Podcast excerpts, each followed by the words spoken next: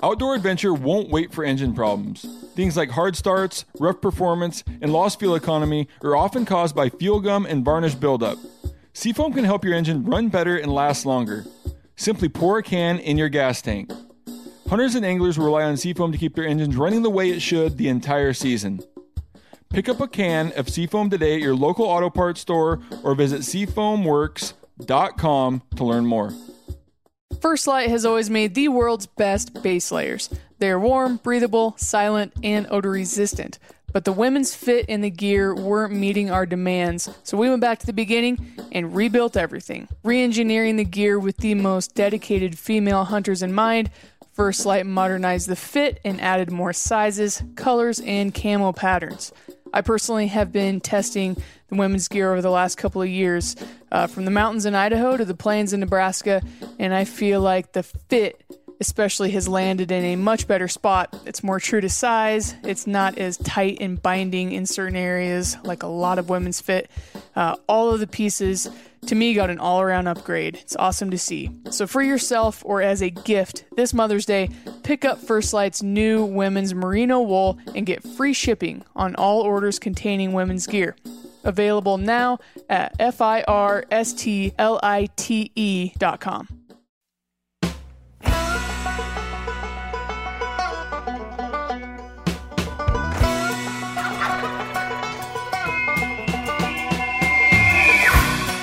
Welcome back to Cutting the Distance. September is now well in our rearview mirror, and bugles are few and far between, if any at all. But that means we're in the thick of general mule deer seasons in most places, um, and the rut's just about ready to kick in here at the end of October. Today's guest grew up down the road uh, in Scappoose, Oregon. He spent a lot of time hunting blacktail deer and Roosevelt elk with his dad growing up, and he was able to take some really nice blacktails over the years, and he feels that this is where he kind of fell in love with deer hunting. Throughout college, Duke didn't get to hunt as much uh, due to college sports, um, he was a wrestler and a long distance runner at University of Oregon. Once they cut the wrestling program, he decided to move over to Eastern Oregon, and that's where he was able to spend a lot more time in the mountains uh, pursuing mule deer. It was there where he really got hooked on mule deer and had the opportunity to work for Fish and Game in a heavily used winter range area for deer. Um, he also now works for First Lite. Uh, I believe he'll correct me if I'm wrong. He tests gear and, and advises on some of our product lines and he's he's one of the best. He won't admit it. He's as humble as they come, but he's one of the best and probably most passionate mule deer hunters um, and guys I've ever talked to about the deer themselves. So welcome to the show, Duke. Hi there. Thank you.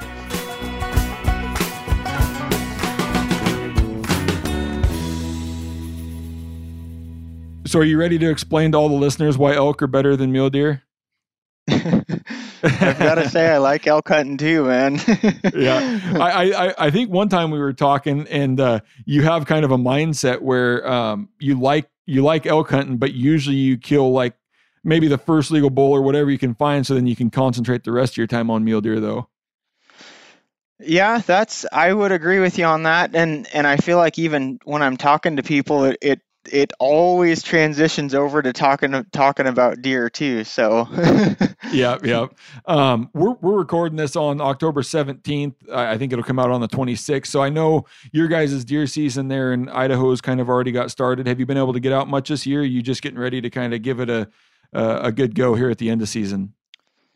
Shoot as much as I can. Really, it's been um, it's been tough this year though. But I've been any chance I can get, I've been out. So um, any any luck yet, or, or seeing any good movement, or is it still a little early? Or haven't really turned up anything too great, but I mean, I have been surprised. There are a lot of deer out this year. We had a a pretty tough winter last year. Um, I'd say both on the deer and the elk. Um, one of the nice things is I do feel like a lot of the deer do move out of here for like their winter range and stuff.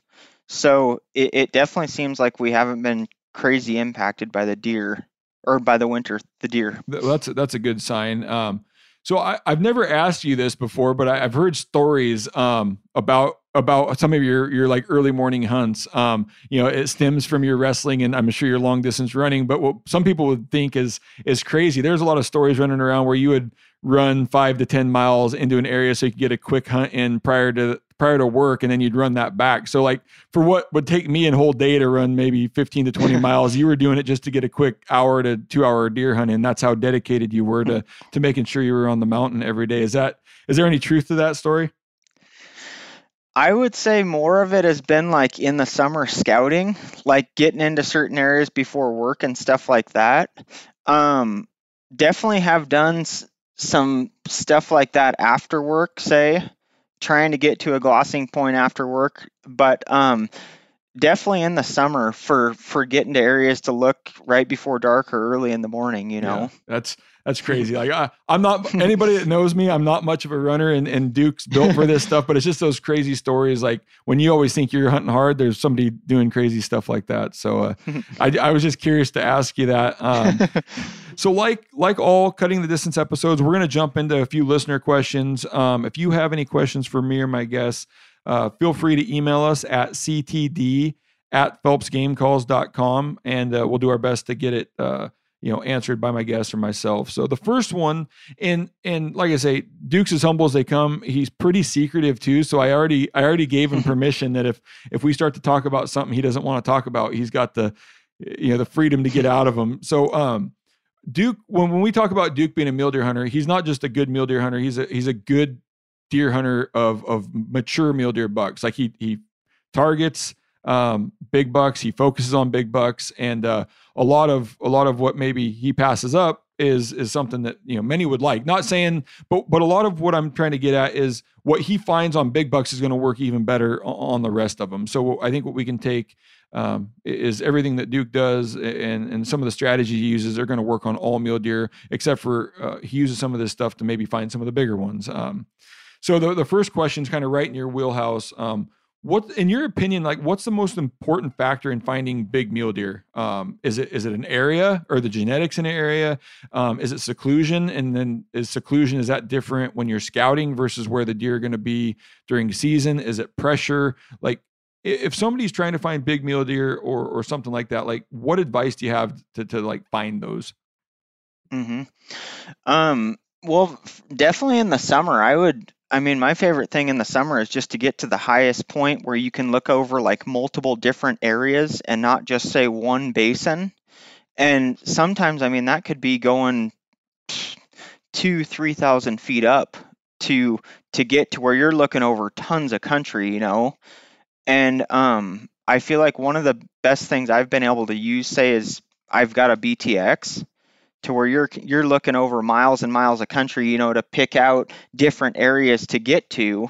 Okay, so I see these deer and then you start moving into that country, but as far as like um say hunting them, I would say the the biggest thing I have found is like just the sec- seclusion and it's not necessarily like super remote areas, but it's like an area where they can be safe and not be seen by people. I know that yeah, it's it's it's just weird how the the it, you find consistencies with finding like really really big deer. Like you could all put on Google Earth like dang, that is literally the same exact type of area, like not necessary terrain, but like it's the same type of area all of the deer I've found are in, you know, if that Yeah. makes sense. Yeah, but but one has pressure, one doesn't, and they're just not going to be there. Yep.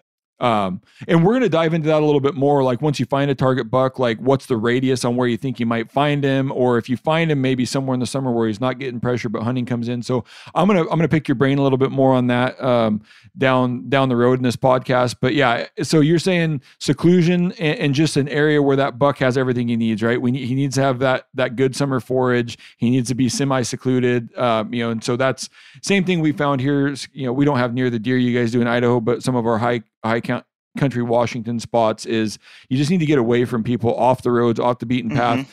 And, and we talked about this a little bit before the podcast. It's not maybe it's not necessarily always in, right? You can go five miles in, but if it's an easy trail, lots of hikers, lots of hunters, it might be better to go a half a mile in, but go 1500 feet up the mountain. Like you said, it's that type of Mhm. seclusion, not necessarily deep. Mm-hmm. Yep. Um, the the next question we've got for you: um, What type of terrain is your favorite to target deer. Um, you know, you're where you're located. You've got a lot uh, what I would consider like similar terrain, but like, are you trying to get into avalanche chutes more wide open stuff, like fringy stuff above tree line? Um, like, you know, in line seems to be sometimes tough, but like, is there a is there a certain thing you're looking for? Um, like you know, finger ridges with timber, but openings in between. Like, explain kind of your ideal mule deer spot if there is one. Um, specifically, some of the stuff that I've been hunting out here, I would say, you know, timber pockets, small openings. It, it seems another consistent thing is around rocky, you know, avalanche types, chutes, stuff like that. Um, steep, high elevation, you know, that's what I would say. Is there is there anywhere to, to, kind of piggyback on that? You know, we show up sometimes in what looks like goat country. Is there have you ever found like an elevation or an area where deer just won't visit, or are those big mature bucks they're willing to live like right in the rocks? Um, there's nothing that's necessarily too steep or too nasty, or are there are there spots that you sometimes write off like a deer can't live in there, or what he needs isn't here for him to survive? Um, I mean. The only thing I can say that I found is like sometimes it could be a little bit too high where they have like no feed, you know, but I'd say just below like that upper tree or say what's the best way to explain that? Like seen quite a few deer in goat country, you know, but like I feel like just below the goats is a good you good. You know that type of country. Yeah, yeah where they they can come down, grab a little feed, and then sometimes those bigger bucks or those deer will go up in bed even in those rocks, but they've got the ability to come down and grab food or go into the timber to escape if they need to. Mm-hmm. And I think a lot of it too is just safety too. You know, they they can hear anything coming into them, they can see from a long ways away, that type of stuff. Yep, yep um, yeah, it's crazy. You know, I grew up in, in the lowlands, you know, similar to you in, in Scappoose and, and what mm-hmm. you think we have around here, like, oh, deer want to be in the fringes, you know, on the edge of clear cuts, or they want to be, you know, at these edges and fringes. And you get up in the high country and you just can't imagine deer living there. But, you know, avalanche chutes, it's, it kind of transfers. It's that fringe on the avalanche chutes because you got brush that sometimes goes into timber or into rocks.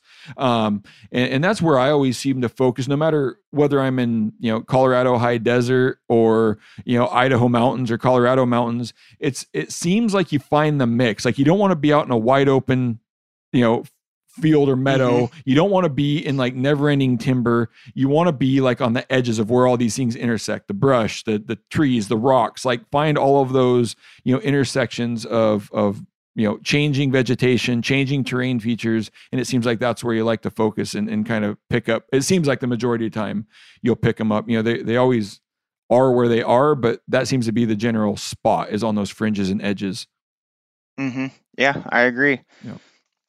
Perfect. So uh, we didn't have too many listener questions. We're not really fully into mule deer mode yet, but once again, if you have questions for me or my guests, um, please email them to us at ctd at Phelps Game Calls uh, dot com and we'll do our best to, to kind of get those answered. And and Duke kind of had to chuckle there a little bit because I think he's always in full time uh, mule deer mode where I kind of go through the seasons. I love elk hunting and then I love mule deer hunting and then you know, throw whitetails on there at the end. So uh, yeah now we're gonna jump into some of my questions I have. Uh, you know I, I always go back to we we got to what was it two or three years ago we were there um, in you know in your neck of the woods and we were doing some team building uh, skeet and trap shooting and i think we quickly turned into as competitive as both of us are we were done shooting skeet and trap and we sat and bs'd about mule deer and areas for the for probably the the next hour and a half and didn't really care about shooting shotguns anymore. Um, but but you know knowing about you know you're, you're as humble as they come i can't reiterate that enough. Um, you're very successful at killing very big mule deer um, and you seem to kind of have a plan or a strategy to do it year in and year out, and, and you don't really accept anything um, besides what you set out to do. And uh, that's really why I wanted to have you on the podcast um, and just pick your brain a little bit. So I'm going to kind of jump into to some of my personal questions I had for you. And maybe we've talked about them before, but maybe some of this stuff is is, is new. Um, can you can you give myself and the listeners just kind of your overall approach to mule deer hunting? Like, how do you pick an area? Um, you know, if you weren't, if it wasn't in your back door or a couple units over familiar, like how do you pick an area? How do you decide where you're going to go, and, and, how do you decide on that area? You, you, know, you you talk about a lot of scouting. Like, walk us through just finding good mule deer and, and how you kind of break down an area, a unit, a part of the state, whatever it may be. Hmm. Um. Shoot, I think the I think the biggest thing for me is I do strike out a lot. That's the one thing is like go to as many different areas as I possibly can get into in a summer, say. But um, the tough thing about a lot of the country out, you know, that I hunt out here is like it seems like a lot of the deer in the areas I'm at don't get there till really late. So it's almost like you're going into these areas and you're not really seeing much at all. And it it kind of seems like they show up like the I don't know if this is completely true or, or what it is, but it's like it almost seems like they show up like right at the end of August, mid to late August, and then you start seeing them like during bow season, you know, elk season. Um, but I feel like I think the biggest thing for me, man, is just like cover as much country as possible. And you got to be there early and you got to be there late. If you're going to be, you know, that's the biggest Yep. thing. Be there in the dark and be there at dark. And, um, you know, and I think the other thing too, Jason, is just just okay. If you strike out, all right, let's go try it again tomorrow, the next day, Yep. the next day, and and that one time, it's gonna pay off. You know. Yeah, and and so during that summer scouting, um, will you go back to an area like you just said? Sometimes those bucks don't seem to show up until late August. You know, I'm sure they're arriving at different time. Maybe there's a certain basin that that they're there. You know, late July or mid August. Will you go back and check on them again if it's if it's one of your better spots, or you just firmly believe they're going to be deer there, or like how do you write off a spot versus how do you keep going back? And you know, because I run into the same problem, and I'm I'm gonna gonna get into it here a little bit with you is like planning your day because you can only be in one spot on one day and you want to maximize that time. Like you want to be in the best spot every day or or a new country. How do you kind of determine like when you're going to write a spot off for a year or will you will you come back and check on it a couple weeks later knowing things have changed? Like how do you process that um, when you're scouting? Hmm Um, I read a the craziest thing is I I read an article a couple it was a couple years ago about um a guy was talking that specifically how he he went into an area didn't see anything went in there like three weeks later and it was full of deer. And some of the spots out here are like that. The other thing I'll say is it's not like most of the areas we're looking over a ton of deer in general you know? Um so I kind of think like I'll check out this spot and then say I'm gonna go back there three weeks later, two two weeks later, and if if I'm not seeing anything, I kind of just start moving, you know, to the next basin over. Maybe they moved into here, you know. yep Um, it's tough because this this year specifically has been really really weird. I like I said, I had a couple bucks that I was really excited about from last year, and I wasn't able to turn any of those deer up this year. So it's you're kind of starting from zero, you know. Yep, yep. Um, I've, I, I'm going to probably get ahead of myself. Um, when you say excited about last year, is that stuff that you found in the high country or stuff you saw like on the winter range? High country, like country. like uh scouting. July? No, it wasn't even July. More August. August scouting. I had found two bucks that were together, and then I found another single buck, and I wasn't able to turn up any of those this year. You know. Yeah. Uh, I'm I'm going all over the place because you keep talking about stuff that Mhm. spurs me in a direction. So you talked about two good bucks running together. Do you typically find?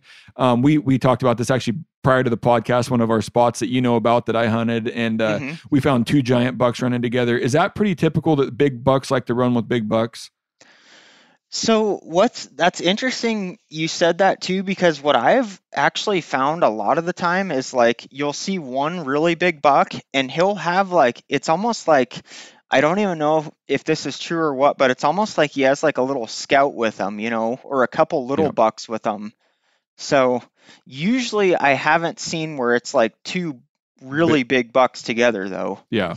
Um, yeah, because I mean, growing up, you always watch like the the Kaibab video, you know, videos and and the Mhm. you know all the hickory back when they had giant mule deer, and it seemed like some of those big bucks, the even the famous bucks, would sometimes run together for certain amounts of time right up to the rut. And so I was just curious Mhm. if you've noticed that early summer before they, you know, why they're still buddies before they hate each other and want to kill each other. If they were, if you see that they kind of run like that. Um, we have some elk areas you know, our good buddy Brian Sanders that we both know really well. Like Yeah. some of some of the elk spots, he's a firm believer that some of those big bulls, for some reason, like they could go have their own herd, but sometimes some of those like subordinate big bulls will run a herd or, or run second to the herd bull and even third. It's like they just like to be around each other, um, which is kind of a crazy, crazy idea. Like you can go run any other herd in this entire area, but yet you're stuck with the one bull that won't let you have any cows. Um, Which you know, similar similar ideas.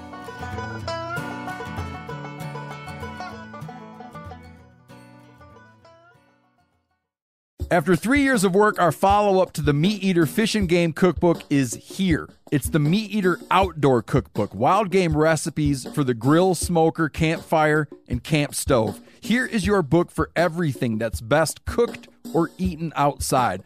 From grilling to open fire cooking to Dutch ovens to smokers to barbecue to backpacking meals to how to pull off the perfect fish fry with pit stops along the way for lessons about ice age cooking methods and the best five ways to construct a cooking fire you can be proud of. And of course, we're focusing on wild game and fish here with over 100 recipes, including stuffed venison burgers three ways, wild duck with aji verde sauce, a jerky made with cola, a gin and tonic made with fire charred lemons, and grilled frog legs made with a sticky sweet sauce. This ain't your normal cookbook, so be prepared to be surprised. Get your copy now. For more info, visit themeateater.com or buy it wherever books are sold.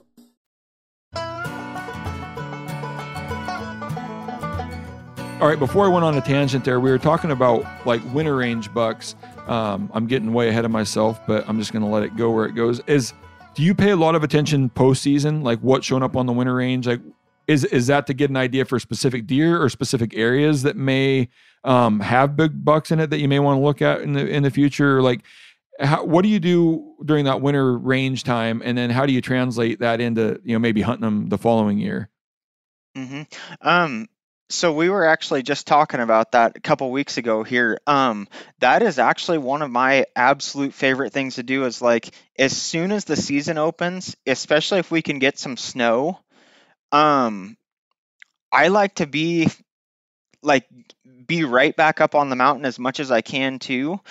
For one, finding like the migration routes, try and find where um where those deer are coming from and then see see what what's up there too you know that's that's absolutely one of my favorite things to do um shoot i'd say from like the first week of november almost all the way through november as much as i can be out there paying attention. And then if you if, if they're not in the high country and you, you catch them when they're down on on let's say down on their winter range, do you have a plan that you put together? Like I think he's going to go back up this drainage, or when they get down to that winter range, sometimes it's a little messy, right? Because you could have came from any direction. Um, do you have a plan, or you just kind of put your feet, you know, put your boots on the ground and just try to start checking off like basins that look good or basins you think you might be in to to try to find him when he shows back up in July or August? Um, I would say like it's more just it's almost like a guessing game because it shoot those bucks could be coming from so far away too. But I think it's more of like um it's just kind of cluing into different areas. Like, okay, I'm gonna go check this basin. Maybe he's up in here, or did he come through this direction? You know, and I feel like it has kind of worked worked pretty good finding new areas to see deer migration routes and whatnot. Yeah. Gotcha. It's, I mean, I, I live in an area where there's not a lot of migration, and but we have hunted those hunts. You know, we talked about um, the area we were in in Idaho where we literally didn't see a deer take a bite of grass for a week. You know, they every Mhm. deer we saw was on its feet moving through through the area and we just caught that migration right? And uh, you know we happened to be we stayed high on the mountain you know up in the snow trying to catch them high in that migration. But if you would have caught them a day later down in the bottoms or two days or however wherever they finally staged up you wouldn't have known that that deer came you know off the ridge we were on and down in there. You would have just been kind of had to guess like did he come from the west the east the, you know you would have never known like where the heck that deer came from to get there and, and putting that back together may be tough. Like all right in a year where there wasn't snow you know you want to go find him next year like where where would he be? It, it's sometimes a lot of guesswork and you know uh, a lot of scouting to try to try to find him or, or find him where he's at when you can hunt him before the snow. Hmm Especially, especially in a situation like that when they're where they're covering so much country in such a short amount of time too. That's what makes it really, really tough. Yeah, yeah, it was literally I and, I don't know if it's like that everywhere. Like some deer seem to have more like winter holding power, but in, in some of these units in Idaho, it's like they get a skiff and they're like, "We're out, we're going down until there's no more snow." And it was it was crazy to to see that in, in some of these areas, which makes it very difficult. And um, you know, it, it it was on the you know opening day, and, and it would really almost all that scouting you did leading up to rifle season almost make I don't want to say useless, but you were in the right area. But now they're gone. Now you have to go hunt them in some transition spot um, that makes it real difficult.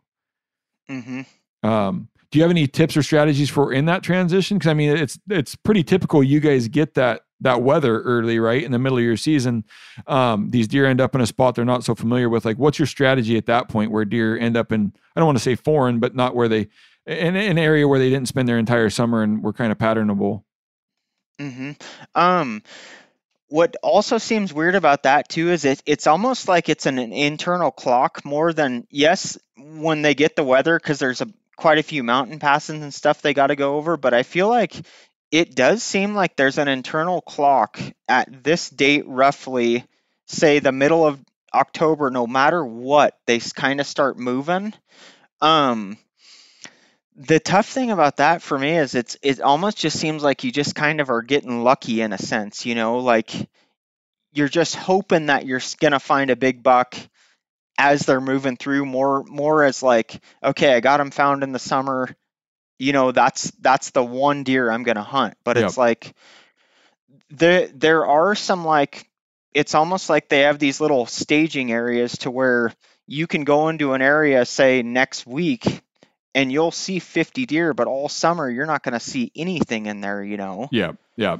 It's it's that staging area kind of between where they summered versus where they're going to rut and where all the does are going to end up. So they're kind of just those bucks don't want to jump in yet, but they're just kind of off, you know, or or just off of that group of does is what it seems like here at the at the end of October, Mhm. middle to end. And, Yep, and I've always had it in my head too that like the really really big bucks, I don't know that they go like it's just hard for for how many people that are out hunting these days. It's hard for me to believe that those deer are going somewhere not rem- remote or secluded, you know, like for them to be that big, say 5 plus, it's it's like I don't know. That's that's what's so cool to me about deer in general is that like where the heck are they going? And the, the Yeah. fun thing is like finding where the heck they're at, you know? Yeah, yeah, yeah. It's a, it's a yeah, it's it's a big mystery, and and that's what I think is hunters that can do it over and over. Like you, you know, your assumptions, your guesses, your your ideas on where these Mhm. things are hanging out and going. Um, it, it really you can only luck into it so many times before it's like, all right, you, you, I, you're starting to figure it out, like where to find them or where they're going to go, and you just start to understand mule deer a little bit better for sure. Um, to be able to Mhm. to to figure out all those clues and and figure it out. Um, so kind of on the same uh this in the same realm of scouting have you found that certain areas tend to hold similar age class deer or are you always moving around trying to find the one or or a group of deer? Um or have you found like if you find a good buck in a certain area like the next biggest buck is going to take that buck spot or be in the area um and do they come back to the same basins year after year? Um, I will say I found certain little pockets or little areas that do have a lot more bucks than other spots. I mean, the country can look the exact same, but there's 10 bucks in this little draw, but there's nothing in the next one. Um, I do kind of feel like they're there for a reason, you know, and I feel like obviously if if you are able to kill a big buck in there, there's some reason he was able to hide and stay away from people. He's got good feed, he's got water, and he's able to bed down where he can hide from people, you know. Yeah. Um I feel like the I don't know, it's tough because it's it's like you find a really really good spot and you can go back in there 3 years after that and you don't see anything that much bigger say. So I feel like eventually yes, you, you're going to get a big buck in there, but it may just take quite a few years to find them, you know, or for 'em- it's just tough because I mean, so many people are just shooting deer in the in their couple years before they're even able to get that big. I think is Yeah. a big part of the issue. You know. Yeah, yeah, and and nothing against like I always have to like you know we're doing you know you're doing what you want to do. You're, we're not necessarily. Yep. But I, I I we've always talked about like a mule deer's brain doesn't turn on until about four and a half. You know, and it seems like hmm up until that point, like he's very susceptible to being killed by maybe maybe any any hunter or any any idea. But then, uh, as we're going to get into, is like, do these big bucks start to bed in different spot? I almost I always tell myself like, how would a hunter hunt this? Like, what's the easiest way up the ridge? What's the easiest way to this basin? And I'm going to do it a Mhm. different way. Like I'm, Yep. I, I honestly feel those bigger bucks sometimes know like, well, this is how every hunter would approach me. Like I'm going to bet on the opposite side or under a rock where you couldn't see me. And and are you starting to think like a big mule deer? I, I we're kind of always joking like, would a mule deer expect us to approach from this way? Would he expect us to be able to see him from here? Because he's probably not going to be there. We need to do something different. Um, you know, whether Mhm. it takes walking across the basin or coming in from a different direction. Um, but yeah, I, I like you said, I think it's that buck. The, uh, for a buck to get there, like he's got he's got to be of age and he gets smart enough to like figure out how to to not be seen, or he just got lucky in the spot where he started to bed, just you know kept him safe. But I I, I doubt that that's it's a little bit of smarts and they're and they're putting more into it and they've seen people and they've escaped people.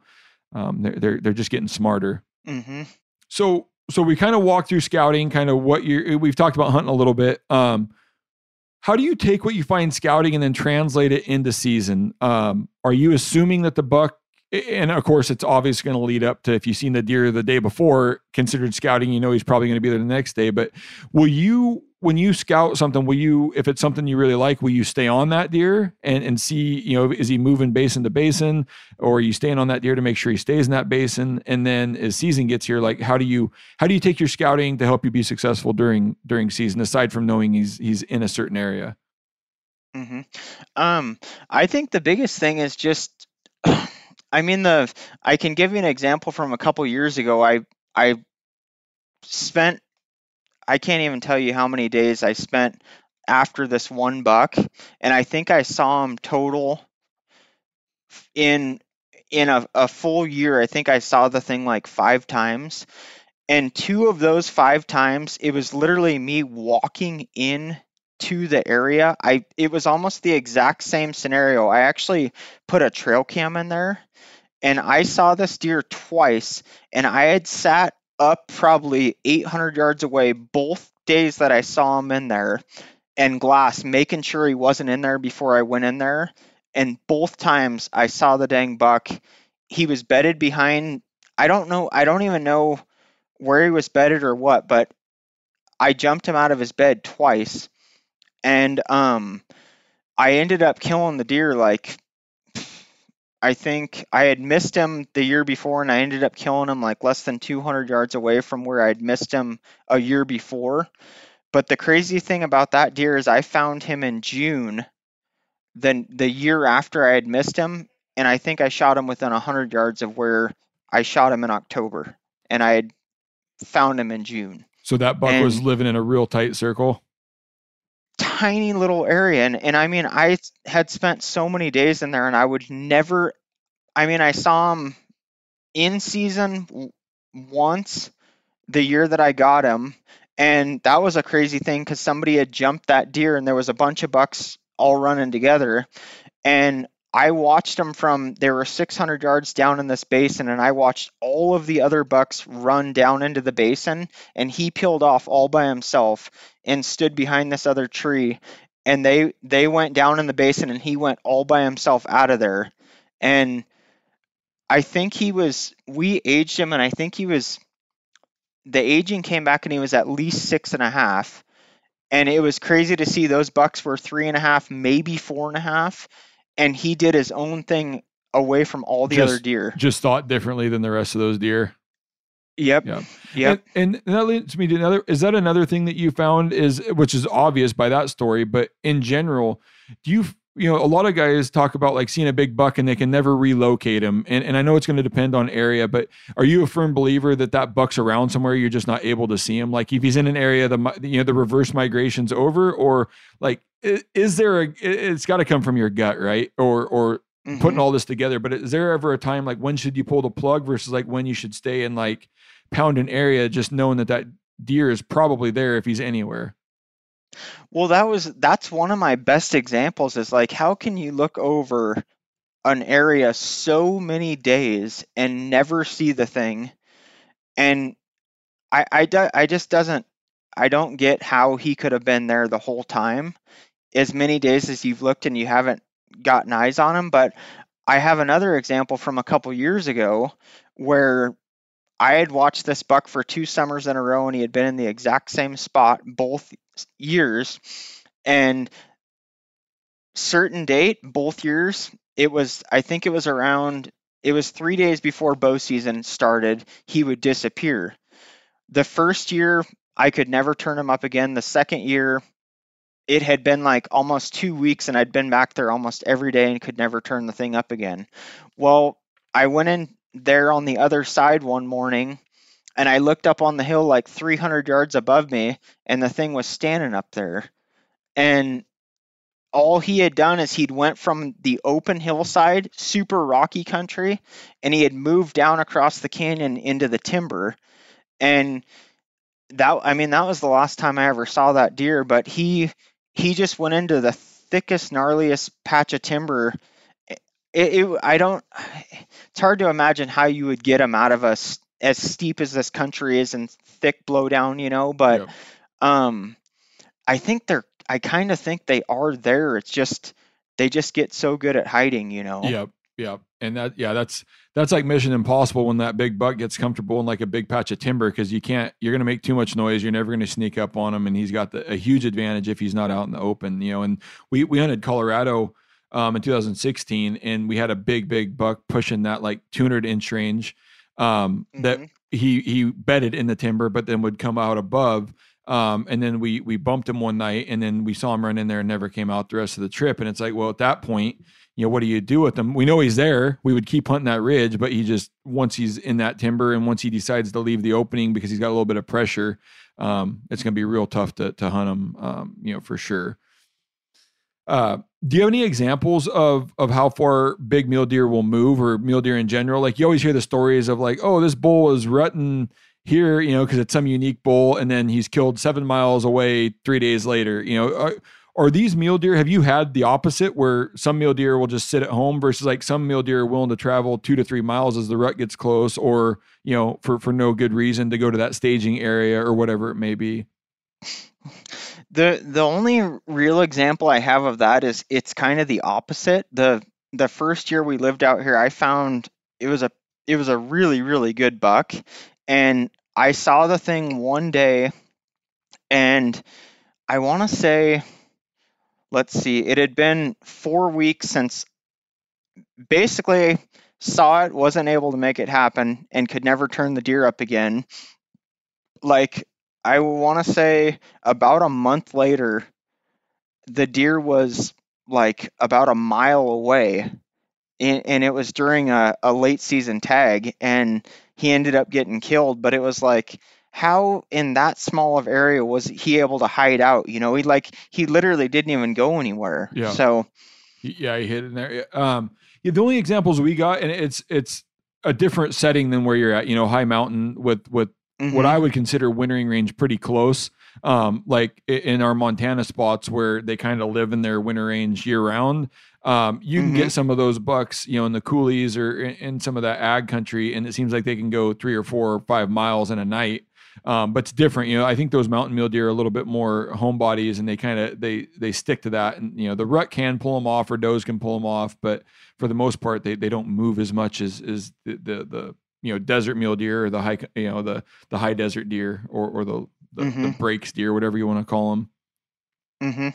Um, so you you talked about it a little bit earlier. Um, you know, you're you're in there early, you're there late, which kind of leads to glassing. Like, do you have you you mentioned you have a BTX? Um, you know, which for those that don't know, it's the dual-eyed Swaro setup. Um, I've hmm um, you know, we we run big spotters, which I didn't learn until I had talked to a guy that used. There's an old, there's a company called Docter Optics, right? And and we went to a Mhm. unit in Colorado, and this guy would just drive up to the highest knob and uses 20 to 40 by 88 binoculars or whatever they are, and he would tell me where every deer was in the country, and I was only able to hunt one drainage, you know.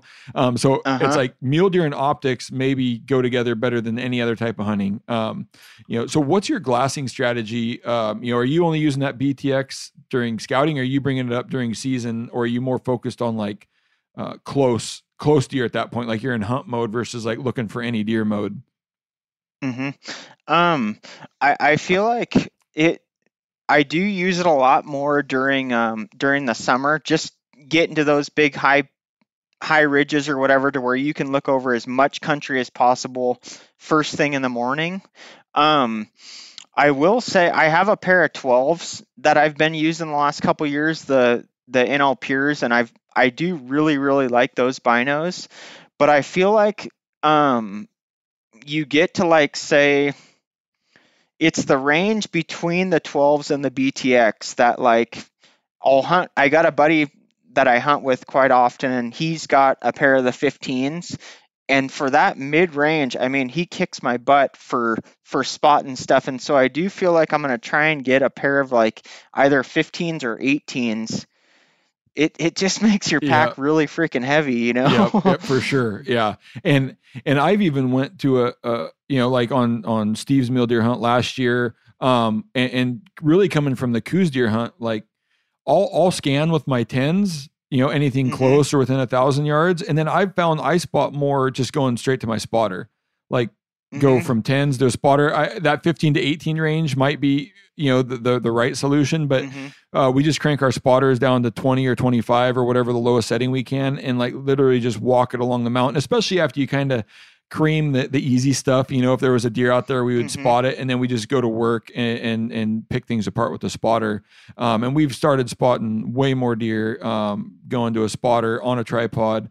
Um, and then the other thing is like even if it's just a, a monopod or something like binoculars on a stick for mule deer is you know you need to get those things stabilized like i was always like mm-hmm. the elbows on the knees hat on the brim you know my hands are on the hat brim and it just you can't mm-hmm. keep still enough to spot ears flicker or a horn or whatever it may be at, at distance so um, as much as i hate adding weight it's like we're adding you know even if it's a trekking pole or a tripod like we're trying to stabilize our optics at all times mm-hmm.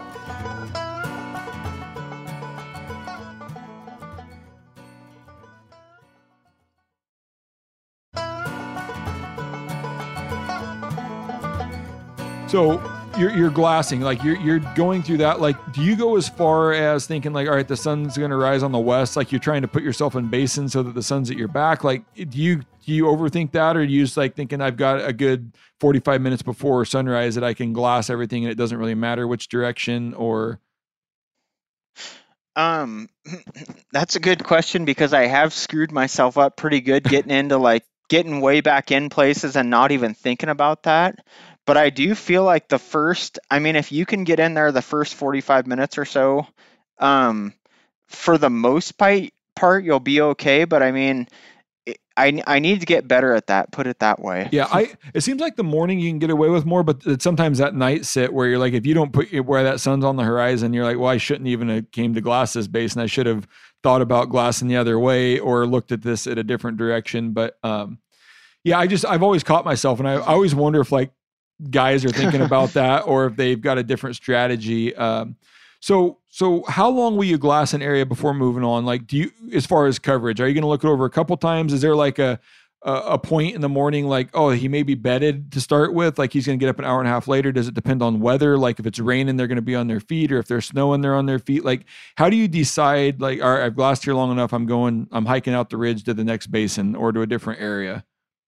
Hmm You know what's what's kind of interesting about that is I've noticed that um, when it starts getting colder, like last weekend, for example, um, I was glassing into this basin and I had not seen anything in there, and I think it was it was it had been light for what seven thirty or so. It was about three hours before I started seeing anything, and so I gosh, I kind of feel like I'm becoming more of a believer. You gotta you gotta just kind of wait it out, you know, maybe take a little break, back on the glass, start I feel like it doesn't really matter in the when it starts getting colder. I feel like you know, that 10, 11 in the morning, that 2, 3 in the afternoon, I feel like it's all good, especially if you're in an area where you can pick apart a ton of country Yep. too, you know. Yep.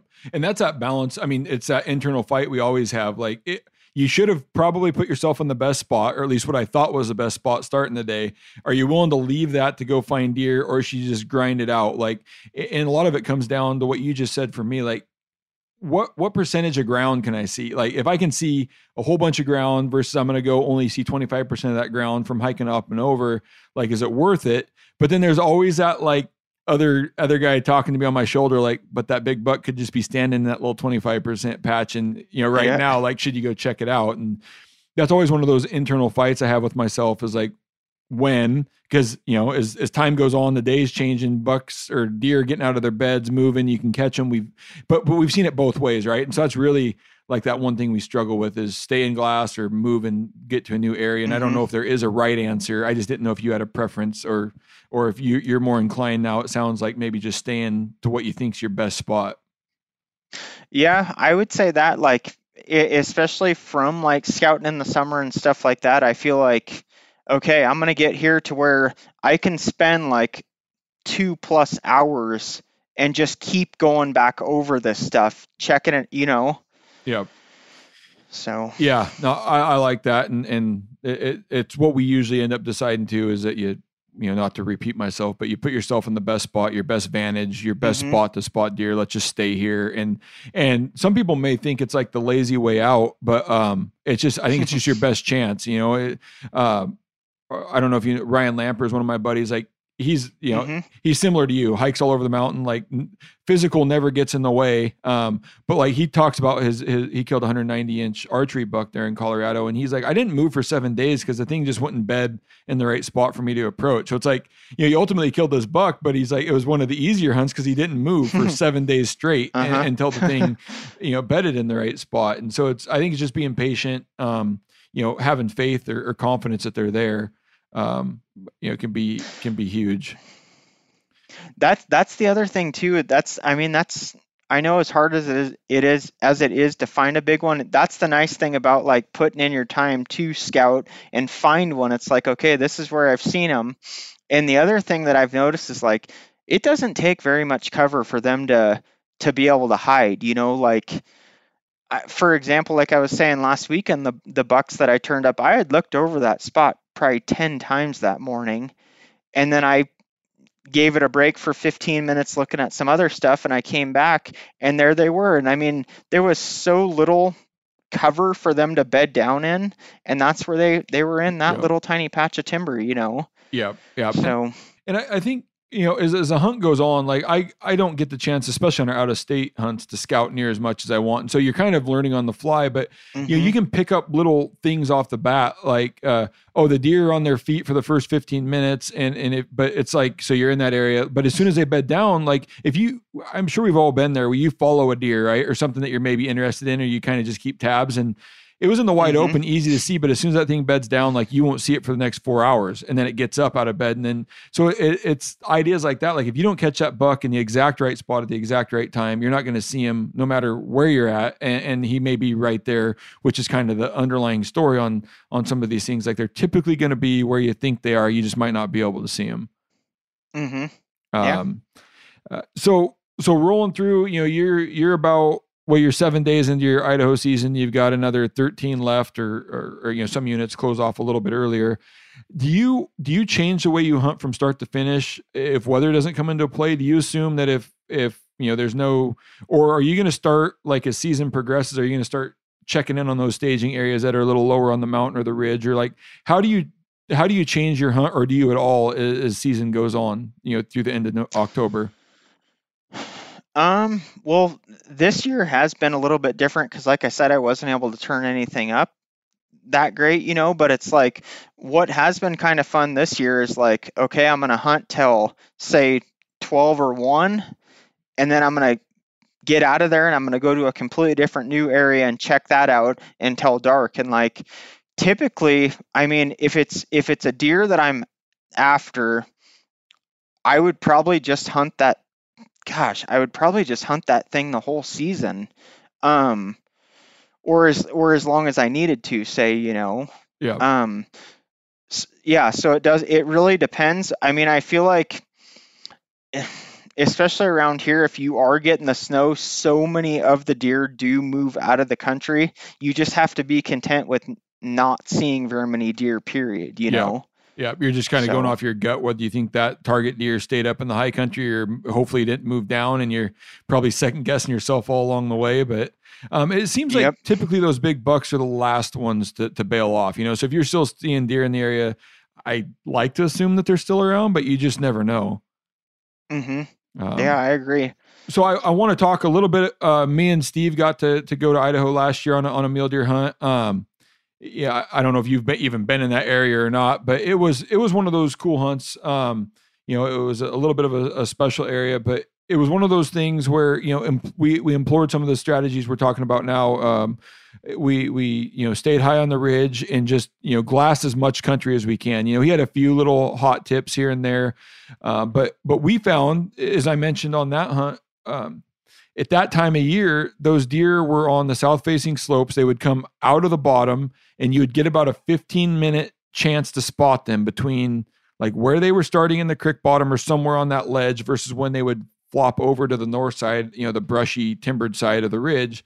And so we started to use that to our advantage. We would look at, you know, maps like where can we go to see the, you know, as many south facing slopes as we can. And, and it's just stuff Mhm. like that. Like throughout the hunt, like we didn't have necessarily a target buck, but we were kind of just trying to put as many, uh, many options in our lap as we could. Um, you know, it was, it was an amazing hunt because, you know, the first day you pull up and see a 30 inch plus, you know, three point and, and you got to like walk away from it. And then, you know, around the next corner, you see, you see a 180 plus, uh, you know, buck. And so it was, it was a different hunt, a very, very special place, but I'm trying to like roll some of this, this, you know, what we've talked about into that, like, you know, getting to a good vantage spot where you can, um, you know, where you can look into where you found the deer. You know, on the first day we realized kind of what the deer are doing. The second day we kind of, you know, took advantage of that. So you- we're trying to be educated deer hunters as we go on. Um, and and it was one of those things where we didn't have a target buck. So it's it, I think having a target animal maybe like you are versus somebody that's just looking for something um, that's that's in you know what they want it, it makes a different Mhm. hunt it makes a lot different hunt where you might not be willing to leave the basin the entire day we would we would do what i would consider kind of your normal hunting where where we would glass for two two and a half hours like oh there's just the place is dead. We've glassed 90% of it. Like let's move. Um, and so that was kind of our strategy. And throughout the day and then the one downside is as we moved you would never really know like is is this place dead because it's not first light anymore? You know and, and you were kind of like well i don't even know if this is a good spot. Like you don't want to write it off for tomorrow. Um, you may want to come back and check on it first thing. And um, we just kind of uh, evolved on that hunt. But uh it, it was one the other thing i really wanted to take away from that hunt and talk about a little bit is we had you know me and steve uh, you know kenton was on that. We had multiple pieces of glass and it was Mhm. crazy to to like how well a mule deer can hide. Um like i had picked up a mule deer um uh, the buck that steve ultimately had killed and we couldn't get any other spotters on it but i was in like the worst spot to like keep track of him like i had a bunch of brush and sticks and jack strawed brush in my way and uh, it was just one of those things and it really kind of led me to believe like it, it, it I don't want to keep tying things back, but it ties back to one of your original examples of like those deer are there. You just they are at times Mhm. impossible to find, and we knew they were there because we had watched them flop over the ridge, you know, an hour before. Like we there was nowhere else for them to go, and they had did it two days in a row, right? And that's the other thing when deer are making these patterns and, and doing you know cyclical movements from food to bed, from bed to food, um, you almost have to go with they're there until they're not. But um, you know, picking them up in the glass is a whole nother story. Like we had put ourselves in the position to glass into there and just got lucky and, and picked them out of there. Um, Did you guys were you guys able to get him the first day that you found him? we did. We got we got real um, real fortunate. Um, and we didn't even know he was a shooter buck. Um, we spotted him from two plus miles away, just six or seven deer working up a ridge. Mhm. um, and you could tell that two of them through the spotter, like you could tell that two of them had frames, right? It's you hear about people Mhm. saying like they've got good frames, but there was no way in hell we were telling you if he had a any sort of forks, if he was a three point, a four point, like what it was, and it was so far away that it, you know, you pulled out onX and you're like, all right, I think this is the ridge he's on, and I think this is how we get Mhm. there, you know. Um, and, and we walked out a trail maybe a mile and a half to to look into the backside of that to get a good vantage. And we we sat there for even an hour before, just like all glass on that thing, picking it apart, and just happened to in the middle of the day, it it and the hard part is you don't know if he got out of bed, right? He could have been bedded, he could have been feeding the whole time, but we didn't pick him up until about 1.30 in the afternoon. Um, you know, and then we Steve had ended up shooting him by two. But it's just one of those things that like, man, you know, where where you going with with what's a low percentage just because it's so hard to see, but they're there. Like the the mule deer, especially until you bump them or get winded, like they're gonna probably keep doing the same thing back and forth, uh, you know, until they're the rut comes along, weather comes along, or something bumps them out of their pattern. hmm Um, go ahead.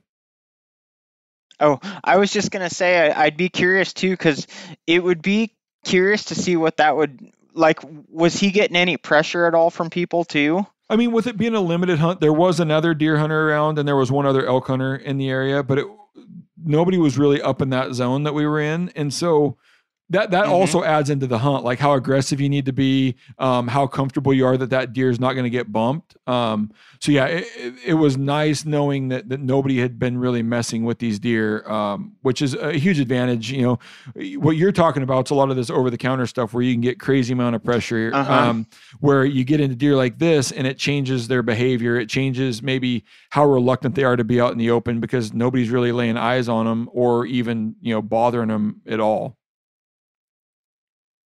Yeah, and and what's interesting too about that that I've noticed is like the deer that you see, it, eh, the big ones like that you see that are not getting screwed with. It's almost like they even have a completely different. They're just so much different, like compared to the ones that are getting very pressured. Like some we've seen like out here that are in a high pressured area I mean, you they don't really get up, and if they do, they're moving like really, really fast to get to more cover. Yeah. You know. So you almost think it's like it's like a switch goes off in their head. Like they're the same age class, but yet this deer recognizes all the pressure. He's like, I've got to step up my game or I've got to be safer. Where this other deer is like, I haven't seen anybody. Like I can continue to do this and, and get away with it in some sense. Mhm. Um, yeah, Yeah. I- um, just just a note for all the listeners, like uh, Steve's Idaho mule deer hunt will be coming out, I believe, on November second. Uh, MeatEater season twelve, episode four, I believe. So for anybody that wants to go check out a, a mule deer hunt where I explained to Steve why elk are better than mule deer, um, well, we, you, you can go tune into that one. But it's a great hunt. We had a lot of fun. Um, you know, it, it's sometimes cool to get to hunt real special places like that. It's not like the majority of the places that Duke gets to hunt. Um, you know, it, it's a lot different. But I wanted to have Duke on. Like I say, he's he's as humble as they come. He won't talk about what he's killed, but just you'll have to trust me when um, the guy kills some real, real big mule deer, and uh, he knows what he's talking about um, when it comes to that. So I really appreciate you having you on here, Duke. Normally at the end, I would say let people know how they can find out about you, but you probably don't want anybody to follow you or pay any attention. So uh, yeah, yeah, I, I won't put you through that. So. yeah, thanks. I, I honestly haven't been on the, the social media stuff for quite a long time, so I, you know, yeah, I don't I don't really have any of that stuff. I, I don't I don't blame you. And uh, you know, I I grew up real similar. Like everything was a secret. We never talked about where we killed stuff, and so I can I can really really respect uh, all of that. Um, no, I appreciate having you on. Um, like I say, that you, you probably know more about mule deer, forgot more than most, and uh, appreciate having you on and, and sharing a little bit of what you know. And uh, good luck. Um, I know we had to squeeze this podcast in because you're getting ready to take off. I think for the the rest of the season, or at least this week. So uh, wish you the best of luck, and hopefully you can find one of those uh, target bugs. Thanks, Jason. Thanks for having me. Yep. Take care.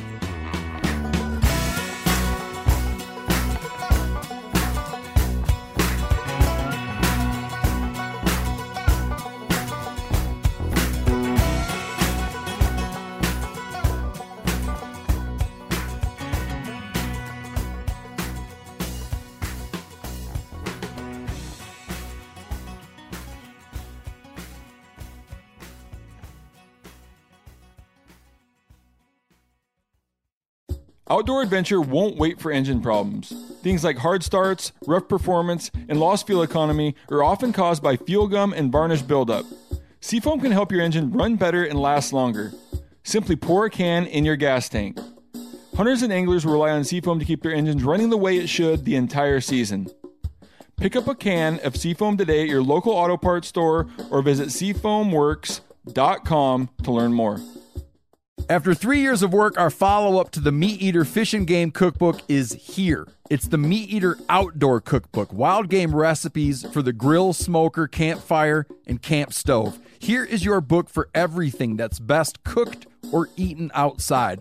From grilling to open fire cooking to Dutch ovens to smokers to barbecue to backpacking meals to how to pull off the perfect fish fry with pit stops along the way for lessons about ice age cooking methods and the best five ways to construct a cooking fire you can be proud of.